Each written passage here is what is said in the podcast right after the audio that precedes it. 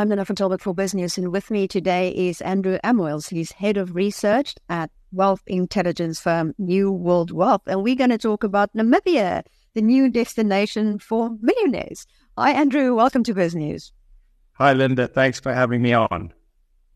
Well, tell us, um, Namibia, why has that become a, becoming a millionaire's hotspot? There's a number of factors at play. Namibia's always been one of the safest countries in Africa, uh, which has sometimes been overlooked, um, but it's uh, becoming increasingly important. And, and uh, it is probably the safest country on the continent. Uh, Mauritius is probably safer, but it's it's an island. Another factor is it's an increasingly popular retirement destination, especially certain parts of Windhoek, Swakopmund, areas between Swakopmund and Walvis Bay. There's also a lot of top-end lifestyle estates going up there. Um, and uh, a lot of the reason for it being top popular retirement destination is also linked to taxation. They've got no capital gains tax, no estate duty. They've also got one of the lowest population densities in the world, uh, which is, we feel, is, is a major factor. And if you look at a lot of the fastest-growing first-world countries in the world, like Australia, Canada, they have low population densities, whereas the slow-growing ones, like the U K, they have high population densities. So Namibia has one of the lowest population densities in the world, about three people per square kilometre, which is the same as Australia, whereas South Africa's got about sixty people per square kilometre. And places like India have over five hundred people per square kilometre. The U K and Germany have over two hundred. So we feel that's a major advantage in terms of them having more resources per capita.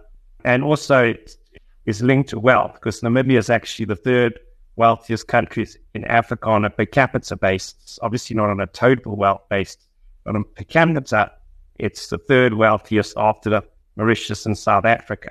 So, so it is actually a relatively prosperous place already. It's just that the population is so low that the G D P numbers are not that high. But the thing is, the G D P per capita numbers are actually relatively good. So what do you find? Do people go to retire there or to buy a second home? I think it's both.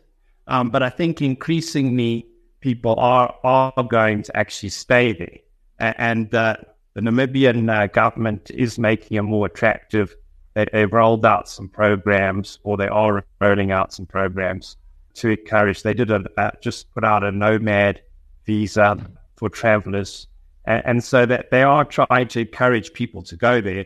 Um, and obviously the ecotourism sector has really taken off in Namibia in the last probably fifteen years or so. Before, places like Botswana and Zimbabwe were way more popular than Namibia, whereas now Namibia is catching up. So that's also driving a lot of uh, forex income. And then obviously you've got all the minerals there, uranium deposits, diamonds, things like that, which have always been a big driver. And then there's a big emergence of green technology and possibly green hydrogen and things like that in, in Namibia, which could drive growth going forward. So there's a lot of factors, but I think one of the things that's often overlooked is uh, a lot of countries in Africa don't really have well-established uh, luxury residential areas, whereas Namibia does. It, ha- it has some quite top-end areas, uh, parts of Windhoek, parts of Swakopmund, and some really top-end lifestyle estates that have been put up. A lot of them are wildlife estates slash lifestyle estates. Uh, and so it's got an advantage over a lot of other countries in Africa. Uh, obviously, South Africa's got that same advantage, uh, and places like Morocco as well, and Kenya, where they've also got well-established luxury residential areas. But if you go to a lot of the other countries in Africa, they don't have that. So that's also a factor. So you're talking about rand millionaires, or are you talking about dollar or pound or euro millionaires? No, so we, we do everything in dollars, uh, just for simplicity. So the, the correct term is high net worth individuals. So that's a U S dollar millionaire based on investable wealth, so including cash holdings and listed listed equity holdings. So it's quite a high bar. There are just over two thousand high net worth individuals or U S dollar millionaires in living in Namibia at the moment, which compares to about forty thousand in South Africa. but we see Namibia catching up. Um, by about twenty forty, we expect it to go about ten thousand in Namibia. So it won't obviously catch up with South Africa, but, it, but it's uh, growing at a faster rate. And, and that over the past decade, it's also been growing at a faster rate in South Africa as well. So do people worry about corruption? Because I've looked at corruption indexes, and um, Namibia is not as bad as South Africa, but it's still, you know, there's, the government is involved in something called the fish rot scandal, the government officials involved. Is that maybe a factor that would deter people from, wealthy people from going to Namibia? I would think definitely all those things come into play. But I think uh, Namibia, because it's got such a low population density and it's relatively safe, I think that sort of feeds through to the notion that it's relatively well run. Probably not as well run as certain, like a place like Australia, for instance. But I, it certainly seems to be heading in the right direction. And fr- from our point of view, we, we feel it's, it's just it's just going to grow in terms of millionaire numbers. Whether that translates to the middle class growing, uh, I'm not sure. But but normally what happens is when the millionaire numbers in a country grow, uh, the, the middle middle class tends to grow as well. So what about currency? Um, how safe is the currency? Well, it's pegged to the rand. So so it's uh, it's a stable currency in, if you consider the rand stable. And the rand is the most heavily traded currency on the continent by quite a margin, and it's is liquid. And a lot of the South African banking groups have divisions in Namibia. A lot of the retail groups have, have shops in Namibia. So there's always been a really strong link. Also, a lot of the wildlife safari places are the same group. They're part of the same group. There's uh, obviously the, the, the mining there. A lot of it is South African linked. So there's a very strong link with South Africa. And that link hasn't really eroded over time, whereas the link between South Africa and places like Botswana and Zimbabwe has eroded. So that's probably going to count in Namibia's favor, because uh, places like Botswana uh, and Zimbabwe aren't really options for wealthy people to go. Obviously, there are some wealthy people going to places like Mozambique, uh, but a lot of that has to just do with a beach lifestyle, and a lot of those people are not that well. Um, that they, I think, they're mainly going because it's cheaper than South Africa.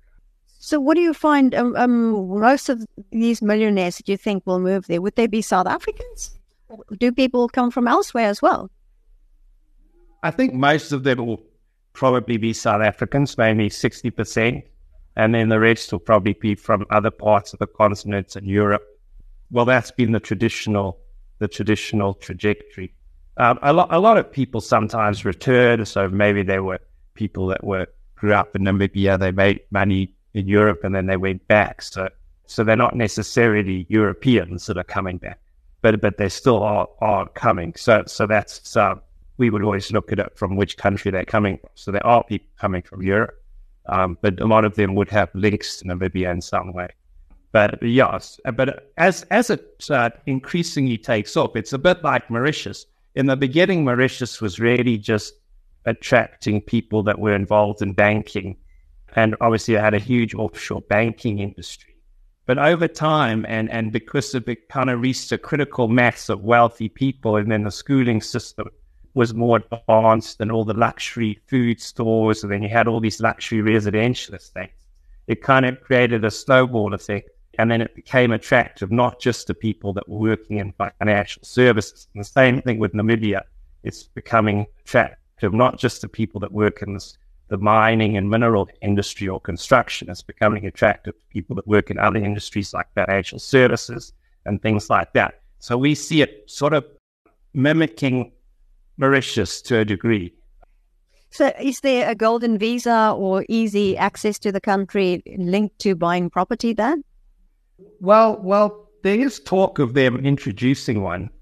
Uh, it's probably best to uh, to chat to the people at the Namibian Investment Board about that. I don't want to uh, speculate too much, but there has been talk of, of um, investor visas and things like that. Yeah, because it doesn't mean it's South African because it's next door, it's, it's part of S A D C and just go and live there. No, no, you've got to um, fulfill certain criteria, and uh, uh, it's, uh, I think, done mainly on a case-by-case basis. I'm not sure the exact mechanics of it. It's not as transparent as, for instance, in the Mauritius program, where it's quite obvious what you have to do to get it.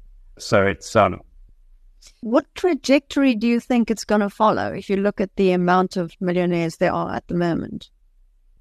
Well, I think that um, uh, we're expecting it to go from just over two thousand currently to around ten thousand by twenty forty. So we're expecting really strong growth, especially over the next few years. And and then uh, once it gets well established, I think it should, it should snowball. But obviously it depends on a number of factors. Obviously, the political situation there, as you alluded to earlier, all those things could be possible issues.